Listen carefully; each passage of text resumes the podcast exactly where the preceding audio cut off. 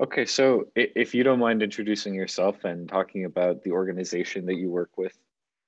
Sure, sure. You uh, you're in communication with uh, our outreach coordinator, uh, who shared with me that you were looking to do an interview. Uh, my name is Maurice Carney. I am the one of the co-founders of Friends of the Congo, and I also serve currently serve as its executive director.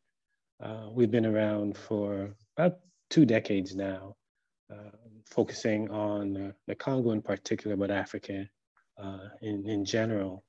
And the organization has two overarching aims. Uh, one is to raise global consciousness about what's uh, transpiring uh, in the Democratic Republic of the Congo. And the second is to provide support uh, to, to local uh, institutions, particularly youth who are engaged in uh, social justice undertaking to create a new Congo, bring about a new Congo and a new, new Africa. Mm. Excellent. Well, if you don't mind, I'll, I'll jump straight into the, the sure. questions. Uh, so we're very interested in in your organization's perspective on what's been happening in in the Congo recently. So I mean, I, I think most people listening may be familiar with a brief outline of of history. They probably know um, about King Leopold. They probably know about mm-hmm. Patrice Lumumba, and and some I imagine may even know about Mobutu and the re- and the more recent uh, reign of Joseph Kabila, the two Congo mm-hmm. wars. But do you want to provide, I guess, a more recent breakdown of, of what's been happening in the Congo that people in the in the West should know about um, when thinking about this historical context of colonialism, neo-colonialism, uh, and resistance to those two? Right, uh, that's a that's an excellent question. Uh, of course, uh, uh, just in dealing with current events, uh, elections were held in 2018 and Congo elected a, uh, a new leader. Uh, his name is uh, Felix Tshisekedi, who's the son of a longtime uh, opposition mm-hmm. figure in the country, called Etienne Tshisekedi. like many, like numerous Congolese or elections before, there's been tremendous dispute about the veracity or the validity of the of the results. Uh, however, that really plays uh, a secondary role to the the structural uh, conditions that uh, the Congo uh, is found in. Uh, you you talked about sharing with your listeners around the Congo itself and uh, there are a few key things to to understand uh, about the country, which will uh, inform uh, the listener, the viewer, uh, about uh, contemporary Congo. if we look at the the modern formation of the Congo, it's a country that was formed by and created by Europeans. Mm. in terms like much of the rest of the African nations, mm-hmm. and Congo was uh, created as a space for the extraction of wealth uh, to benefit uh, the West and the development of, of the West.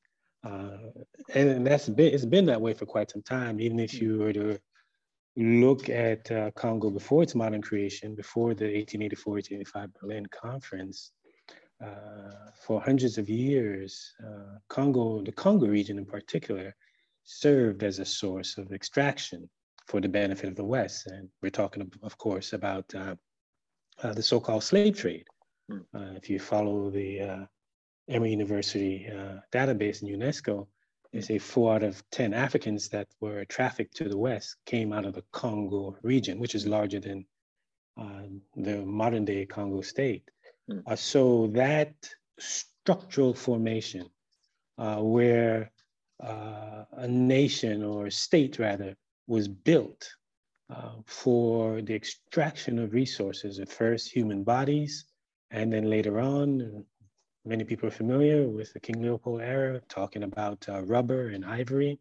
Hmm. Uh, through the colonial period, Belgium was a colonial master of the Congo in 1908 to 1960. We're talking about copper, where uh, talking about cobalt and most famously uranium uh, that uh, is used uh, by the United States in this Manhattan Project that ultimately wound up uh, dropping atomic weapons on, on Japan. right up to the present, where we're talking about coltan and mm.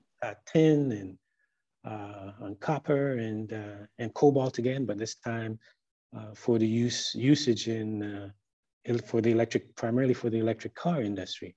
So that uh, structure has not fundamentally changed. Uh, you talked about uh, Lumumba and Mobutu and Kabila, irrespective of the leaders that are in uh, the Congo or head up the country, it's still serving as a source of extraction uh, for uh, the benefit uh, of the rest of the, the world. And that's, that's the, the, one of the biggest challenges uh, that Congolese um, face today is that they are situated uh, on soil that has a tremendous amount of wealth. Um, some people estimate $24 trillion worth of natural resources. So, uh, however, they're not the primary beneficiaries. Congo ranks near the bottom every time the United Nations uh, humanitarian index uh, is published, they're right at the very bottom. 70% of the population living less than $2 or so a day. So it's a country that continues to be, uh, to be plundered. Uh, it's a country uh, that continues to be dependent.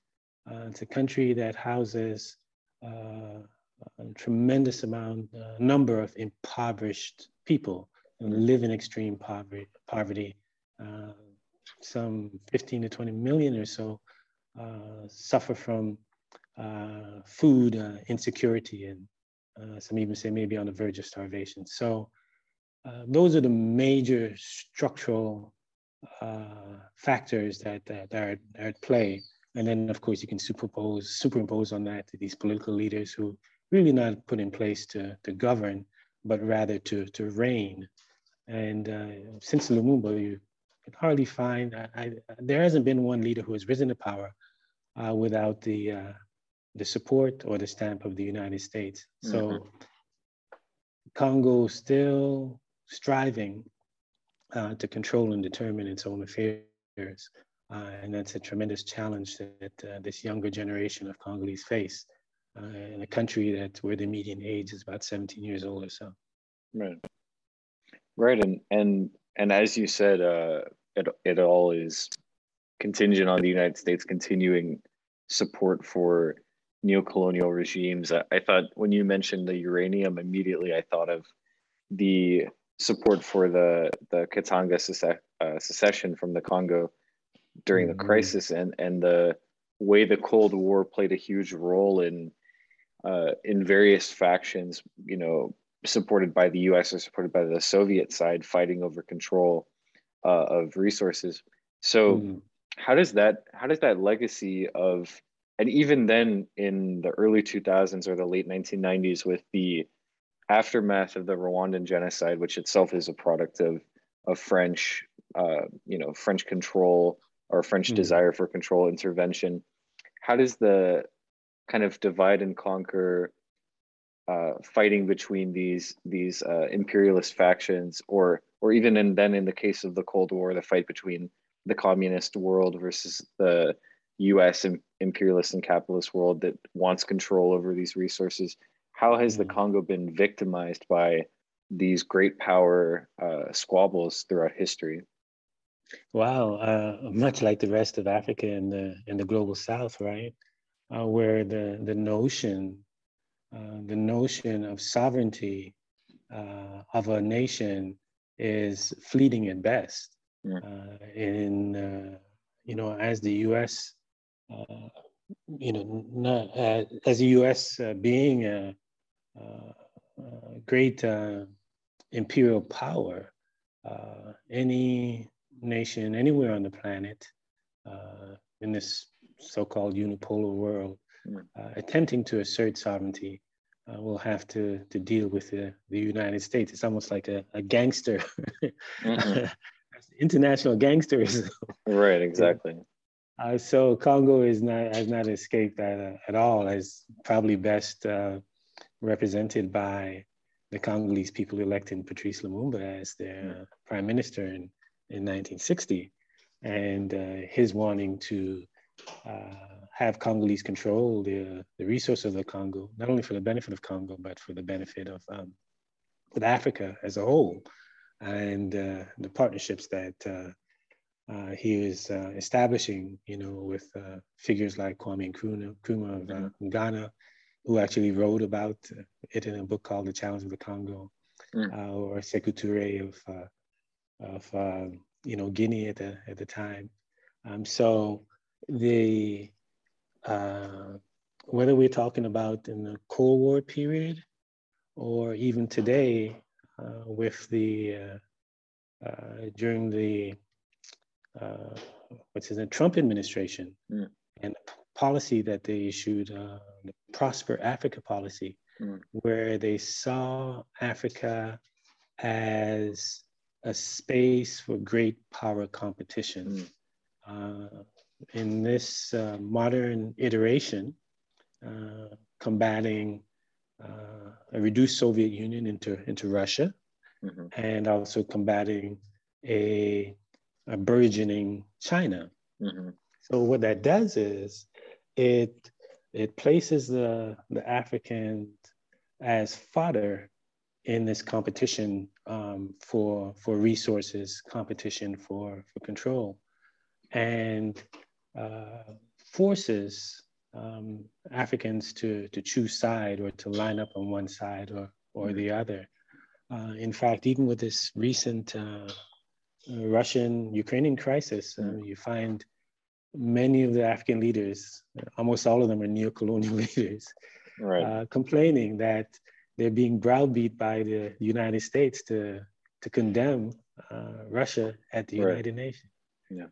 that uh, they are being forced um, um, to choose, uh, even as uh, their own countries are being plundered by the West, right. or their own populations being been victims of war, whether it's a, the drone droning that the United States uh, does in Somalia, and uh, or the regime change of the U.S. and NATO did in in Libya uh, that has uh, resulted in uh, tremendous suffering and mm-hmm. instability in the whole um, Sahel region of, of Africa. the African, even the neocolonial leaders, uh, take pause uh, with uh, Africa being a space for great power competition, whether it's a competition for resources or competitions for diplomatic competitions for votes at the at the United Nations. Mm. So mm-hmm. what that does is it strikes at the the core of the challenge that uh, Congo and Africa, you know, face. Mm. Uh, whether it's uh, dealing with uh, Russia, China, the United States, or any other power, and that is for Africans to unite themselves in a way that they can be masters of, of their own destiny that they can control and determine their own affairs, that they could be the primary beneficiaries of the, the tremendous wealth that exists on the African continent. Uh, and that's a, it's a huge uh, challenge uh, that Africa and Africans face. Uh, and it's going to take a, a Herculean effort on the right. part of young Africans to be clear about uh, be, be realistic uh, about the realpolitik, let's say, mm-hmm. of global power and how it works, and, uh, and build uh, relations with uh, working class people throughout the globe, other working class, other oppressed people in different parts of the world, and certainly with left-leaning radical folks or people of conscience and goodwill in the empire in the United States so that those people in the US can put pressure on the United States government and its foreign policy uh, that has uh, devastated uh, the African continent and Congo in particular, with the US supporting the invasion of the Congo in 1996 and 1998 right. by its proxies, Rwanda and Uganda, right. Uh, which triggered uh, what the United Nations says is the deadliest conflict in the world since World War II. And not only did the US do that, but when the perpetrators are you know, primarily president of Rwanda, Paul Kagame, or Yoweri Museveni of Uganda, uh, brought the book on, in, the international level, the US runs political and diplomatic interference to provide cover for them. Uh, so you have uh, lack of accountability, uh, you have lack of justice, and uh, rampant impunity uh, pervading in the Congo and Central Africa region, which only condemns the people in the region who've tr- suffered tremendously already uh, to perpetual conflict, uh, perpetual instability, and uh, abject poverty. so the, the forces arrayed against the Congolese people and Africans are enormous. they're not insurmountable, uh, but it's important that we recognize that uh, so that we can clearly understand uh, the, the challenges that Congo faces and Africa faces and they're not challenges of, of charity in terms of you know calling for more aid or right. people supporting you know the building of wells or right uh-huh.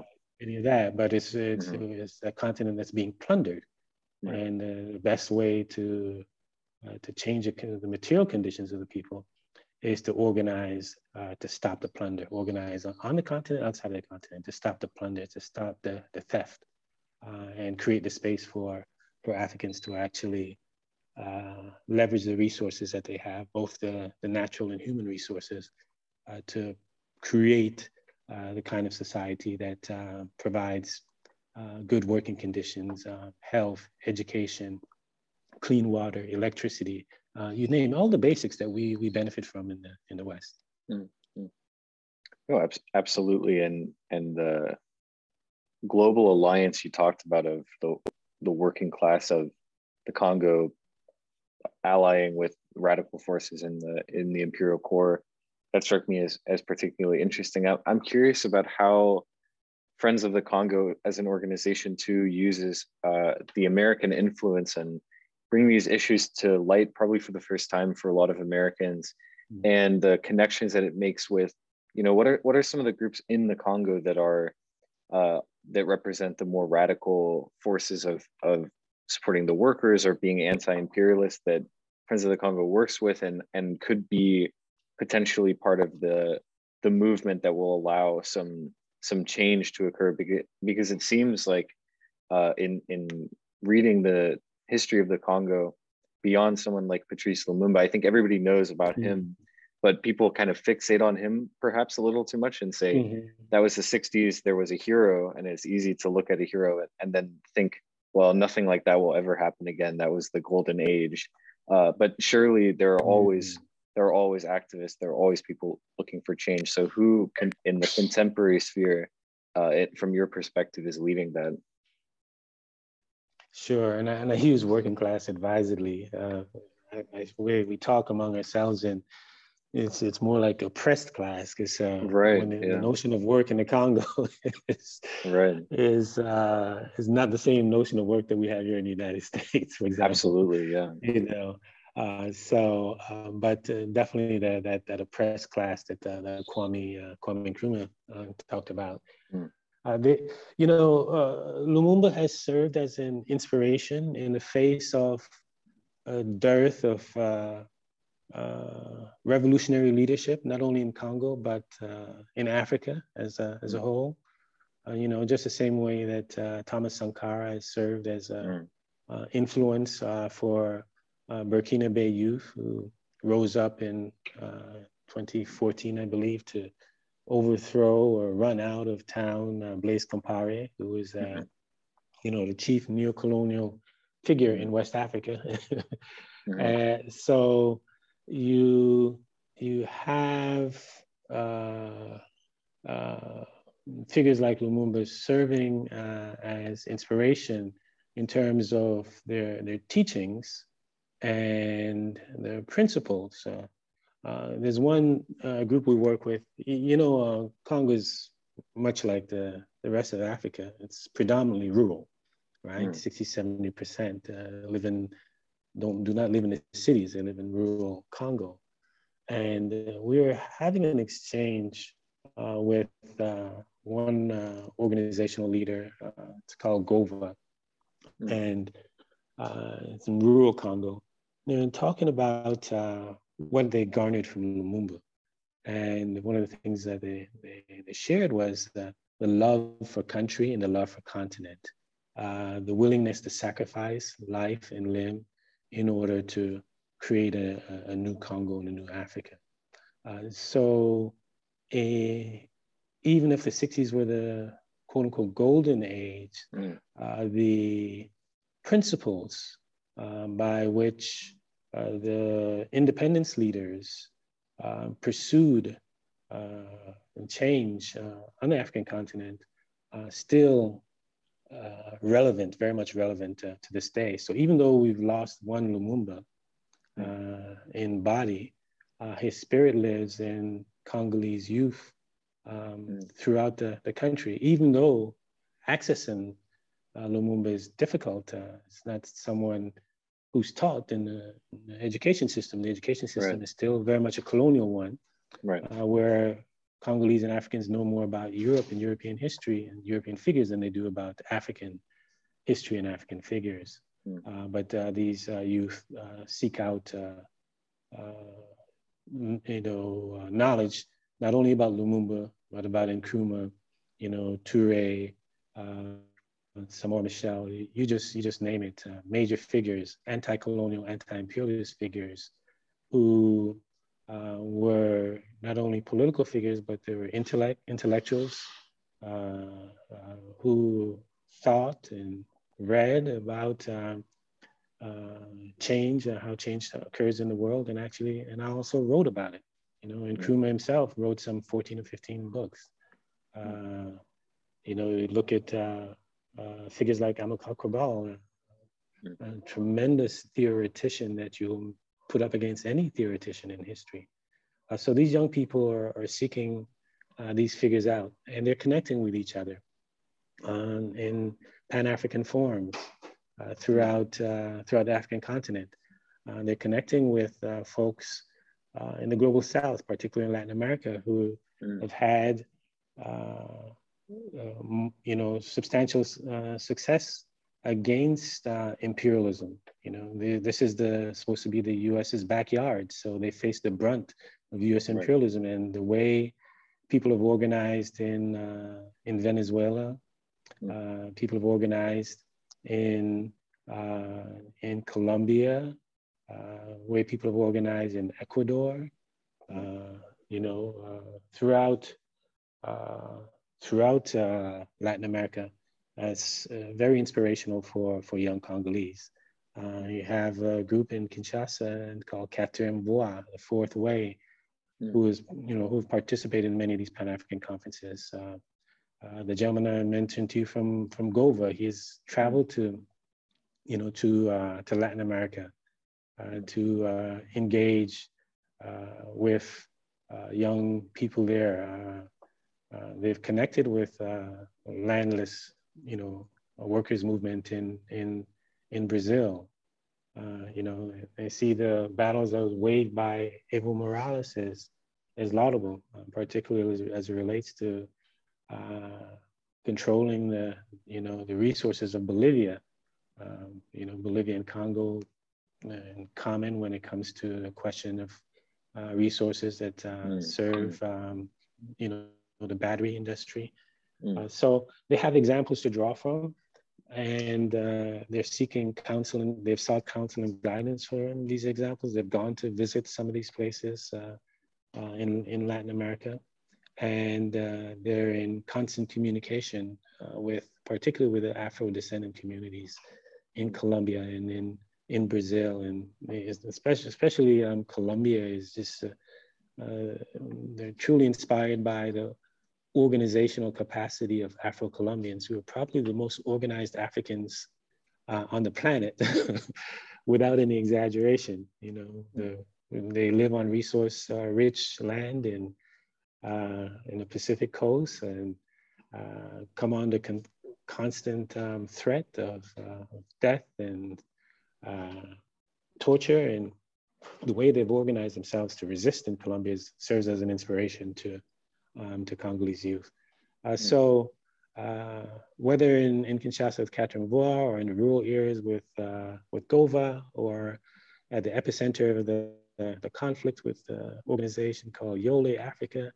Uh, we see uh, young people drawing on uh, Lumumba's teachings, Lumumba's ideas, and applying it to their, their current situation. Uh, love of country, love of continent, sacrifice for country, sacrifice for continent, and creating a, a free and liberated Congo where Congolese uh, and Africans are dignified actors uh, in the journey for reshaping their, their countries and their continent. Mm. No, and, and that that that's very inspiring too to hear and to hear that his legacy continues despite his uh, assassination at the hands of of the U.S. and and Belgian um, and and broader imperialist powers. But but on that note, I'm I'm curious about your perspective, and and you mentioned an alliance of the oppressed classes with uh, radical forces within the imperial core something that I think we focus on as a group in, in our researches and when we have a such a, a you know focused view on the, the global south is thinking about how a lot of demands of, of change within the imperial core, uh, especially on the left side of politics, occasionally can uh, seem to come at the expense of people within the within the periphery or within the global south. Mm. And the, the two examples you mentioned of Bolivia and the Congo are, I think, two perfect examples of a situation where the demand of the left within the imperial core of, mm. for example, a shift to renewable resources or, or mm. green energy, uh, but just generally the demands of a, of a more Western oriented socialism, for example, neglect the global supply chain and the, the continued mm. extraction of resources from the Congos in the form of, of coltan um, or in Bolivia with lithium. So, mm. in your in your analysis and in focusing on the Congo, what do you make of this kind of program that is promoting a, a progressive development, but seemingly only for one part of the world, or only one or the first world in particular, uh, and seems to be coming at the expense of continued extraction and doesn't deal with the continued problem of extraction from the the global south. Wow, that, that is an excellent question, and we've been uh, wrestling with that question, you know, mm. for uh, for some time. Uh, in the the resultant uh, impact of uh, on the face of it seemingly progressive policies, right? The New Green mm. Deal, mm. and I, I think several things. one, it's just vital that the leaders of the quote unquote green energy uh, revolution be educated uh, mm. about the the supply chain as you mm. you know as you say uh, I think I think that's uh, that's that's, that's vital um, but educated in a way that is not superficial in the mm. sense that they're saying, uh, oh, okay, we now need to have, make sure the supply chains uh, are clean or conflict free, mm-hmm. so to speak, right? Mm-hmm. Mm-hmm. I right, mean, which is like, what that. is that? You you, yeah. you can what do that, that right? Yeah. Right, you can do that, so, so to speak, right? Mm. Uh, but you still leave in place the violence of environmental degradation, the mm. violence mm. of poverty, uh, because what it's about is not so much a you know a clean supply chain, but it's resource sovereignty, right? Mm. That those people who own those resources, uh, the primary beneficiaries of it, to the extent that they want to want to uh, exploit those resources, because they certainly can have the choice of leaving them in the ground too, right? Uh, there's this whole question of uh, uh, the destruction that the, the of the extractive process, right? And the really the key resource for a country like the Congo is agriculture, not, not even so much the you know the the cobalt or the copper or the, the coltan. So education is education is is key. I think that's that's that's vital. Uh, and that's one of the things that we've been trying to do as Friends of the Congo is to educate this uh, community about the, the impact of uh, uh, the Western uh, lifestyle on the uh, Congolese people. Uh, but even more importantly, and you can, I guess, lump or, or put together the, the green energy um, cohorts or sector along with the climate change sector, right?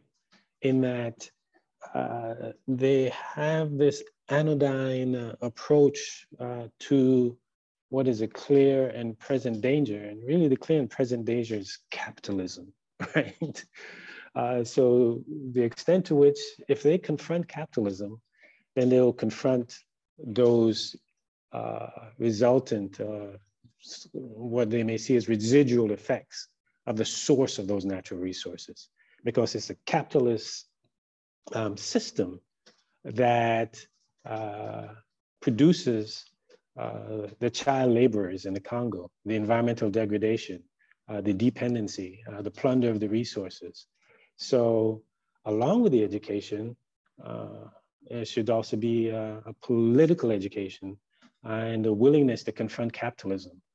And when we see the climate change advocates, the climate justice advocates, and the green energy revolution advocates centering capitalism, centering imperialism, I think then we can start to, to have uh, some kind of hope that they're they're going getting to the heart of the the matter, and, and I think that's what uh, people from the global south, uh, at least one of the demands, the type of demands that they would put on people in the core, as you as you call them, I guess channeling uh, or referencing Immanuel Wallerstein, uh, is that they confront capitalism, uh, that they confront militarism, right?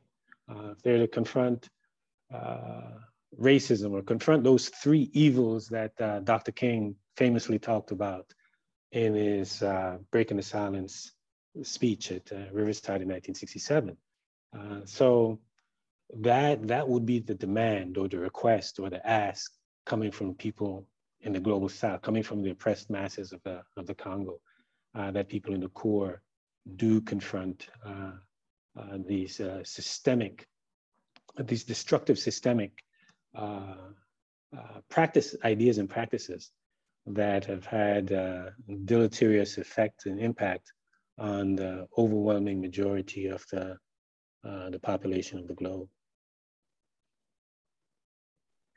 Right, exactly. And I think that that's the critique we've heard from having conversations with uh, representative representatives of different parties within the global south and different activists within the global south and they've been telling us there's a, a lack of focus of first world or, or western socialist or, or leftist demands on imperialism how us foreign policy operates how capitalism operates and these extractive uh, relationships that uh, simply instituting democratic socialism as a program would not inherently challenge. And that's the big problem for a lot of uh, of people in the global south is that if if your program is not going all the way and dealing with the deep connections and deep levels of extraction then it's not a, a full-fledged program but i think that oh, leads absolutely. me to right and, and that i think leads me to i guess in, in wrapping up uh, my final mm-hmm. questions mm-hmm. would be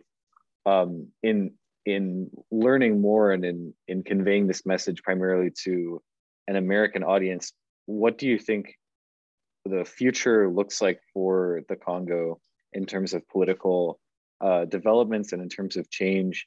Um, what should be the the focus for people in, in terms of if they're shaping activism, as we were just talking about, shaping this message, but how can we relate that both specifically to what needs to happen right now in the Congo. So what are the demands that need to need to change that can bring in some some level of progression or development within the Congo and, and how can uh, people in the West center those demands? What can be done domestically to challenge US imperialism or French imperialism mm-hmm. as well broadly? Right, um, right. Right, yeah. Yeah, uh, there, there's, there's several things. Uh, I, I think uh, the narrative is uh, important, um, particularly mm. about uh, Congo. It's often seen as the you know, uh, the heart of darkness. Mm-hmm. And uh, therefore, what unfolds there is like atavistic, you know, it's like these people mm. are doomed, you know, to, to perpetual war, and perpetual conflict. Uh, so I think the, the extent to which we can strike a blow against that, uh, that narrative uh, is important.